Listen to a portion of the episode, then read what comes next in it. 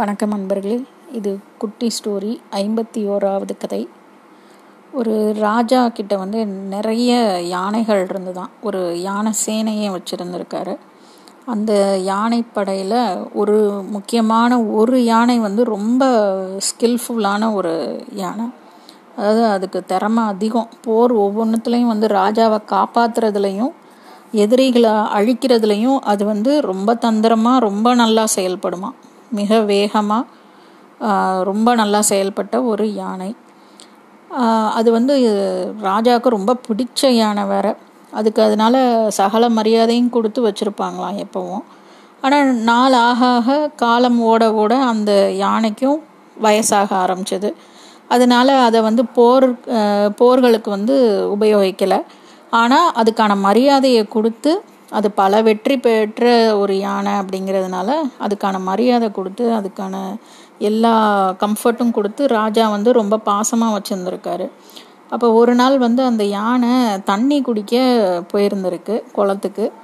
அப்போ தெரியாமல் என்ன பண்ணிடுச்சு இந்த புதை மணல் இருக்கும் இல்லையா அந்த தண்ணியில் போய் காலை விட்டப்ப மாட்டிக்கிடுச்சு. அப்போது அது வந்து திணறி திணறி தன்னை எப்படியாவது மேலே தூக்கிக்கணும்னு சொல்லி எவ்வளவோ போராடிக்கிட்டு இருந்திருக்கு. அதால் முடியலை அப்படின்னோடனே அது வந்து அபயக்குரலும் எழுப்பியிருக்கு. அந்த யானையோட பிளிரல் சத்தம் கேட்டு அக்கம் பக்கத்தில் இருந்த மக்களும் வந்துட்டாங்க. ராஜா கூட வந்துட்டார். தன்னுடைய யானை இப்படி சிக்கிக்கிடுச்சே எப்படி அதை எடுக்கிறது அப்படி வெளியே எப்படி தூக்குறது அப்படின்னு சொல்லி ரொம்ப முயற்சி பண்ணி போராட்டம் போராடிக்கிட்டு இருக்காங்க. அதை வா மேலே வா மேலே வான்னு கூப்பிடுறாங்க. அதால் முடியல. அது வந்து சோர்வாக ஆரம்பிச்சிருக்கு. அப்போ அந்த பக்கமாக கௌதம புத்தர் வந்து போய்கிட்டு இருந்திருக்காரு. அப்போ அவர் வந்து என்ன விஷயம் ஏன் இவ்வளவு கூட்டம் ஏன் இவ்வளவு சத்தம் அப்படின்னு விசாரிச்சிருக்காரு. அப்போ ராஜா வந்து இந்த மாதிரி ஒரு போர் யானை அது இந்த மாதிரி மாட்டிக்கிட்டு இப்போ ரொம்ப அது கஷ்டப்படுது அப்படின்னு சொல்லி சொல்லியிருக்காரு. உடனே புத்தர் வந்து உடனடியாக இந்த போர் முரசு இருக்கும் இல்லையா? பேட்டில் ட்ரம்ஸ் அதை வந்து சுற்றி நின்று குளத்தை சுற்றி நின்று அடிங்க அப்படின்ட்டுருக்காரு நே ராஜாவுக்கு புரியலை. மற்றவங்களுக்கும் ஒன்றும் புரியலை. எதுக்கு இவர் போர் முரசை போய் அடிக்க சொல்கிறாரு சரி சொல்கிறாரே சொல்கிறது வந்து கௌதம புத்தராச்சே அப்படின்னு சொல்லிட்டு அவங்களும் அடிச்சிருக்காங்க. அது போர் முரசு சத்தம் கேட்க கேட்க யானைக்கு வந்து தன்னுடைய பழைய பலம் பழைய பழைய ஞாபகம் அந்த வீரியம் வந்திருக்கு. அதனால அது போராடி அதாவது நாட்டுக்காக நம்ம வந்து இது பண்ணணும் ஜெயிச்சு கொடுக்கணுங்கிற அந்த பழைய எண்ணம் தான் அந்த யானைக்கு வந்து மனசில் வந்தோடனே அதுக்கு எங்கேருந்து அவ்வளோ ஸ்ட்ரென்த்து வந்ததுன்னு தெரியல. தன்னைத்தானே அது வந்து மணல்ல இருந்து எழுப்பிக்கிடுச்சு. தன்னை காப்பாற்றிக்கிட்டு வெளியே ஓடி வந்துச்சான் இப்போது எல்லாருக்குமே வந்து மிக ஆச்சரியம். ரொம்ப நன்றி சொன்னாங்க புத்தருக்கு. அப்போ புத்தர் வந்து சொன்னது இதுதான்.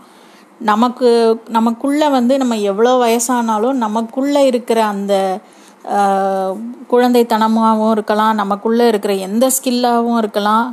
எல்லா இதுவும் அப்படியே தான் இருக்கும்.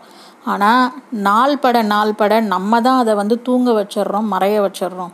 அதை தட்டி எழுப்புறதுக்கு நம்ம வந்து இந்த மாதிரி பேட்டில் ட்ரம்ஸ் அடிக்கிறது நம்ம கையில் தான் இருக்குது இப்போ வயசானதுனால எனக்கு வயசாயிடுச்சு அதனால நான் இதை பண்ணல அதை பண்ணலன்னு நம்ம எத்தனையோ சொல்லுவோம். ஆனால் நம்மளை நம்மளே வந்து மோட்டிவேட் பண்ணிக்கிட்டு இல்லை என்னாலையும் இது முடியும். பழைய மாதிரி என்னால் பண்ண முடியும். அப்படிங்கிறதெல்லாம் நம்ம தான் நமக்கு சொல்லிக்கிடணும்.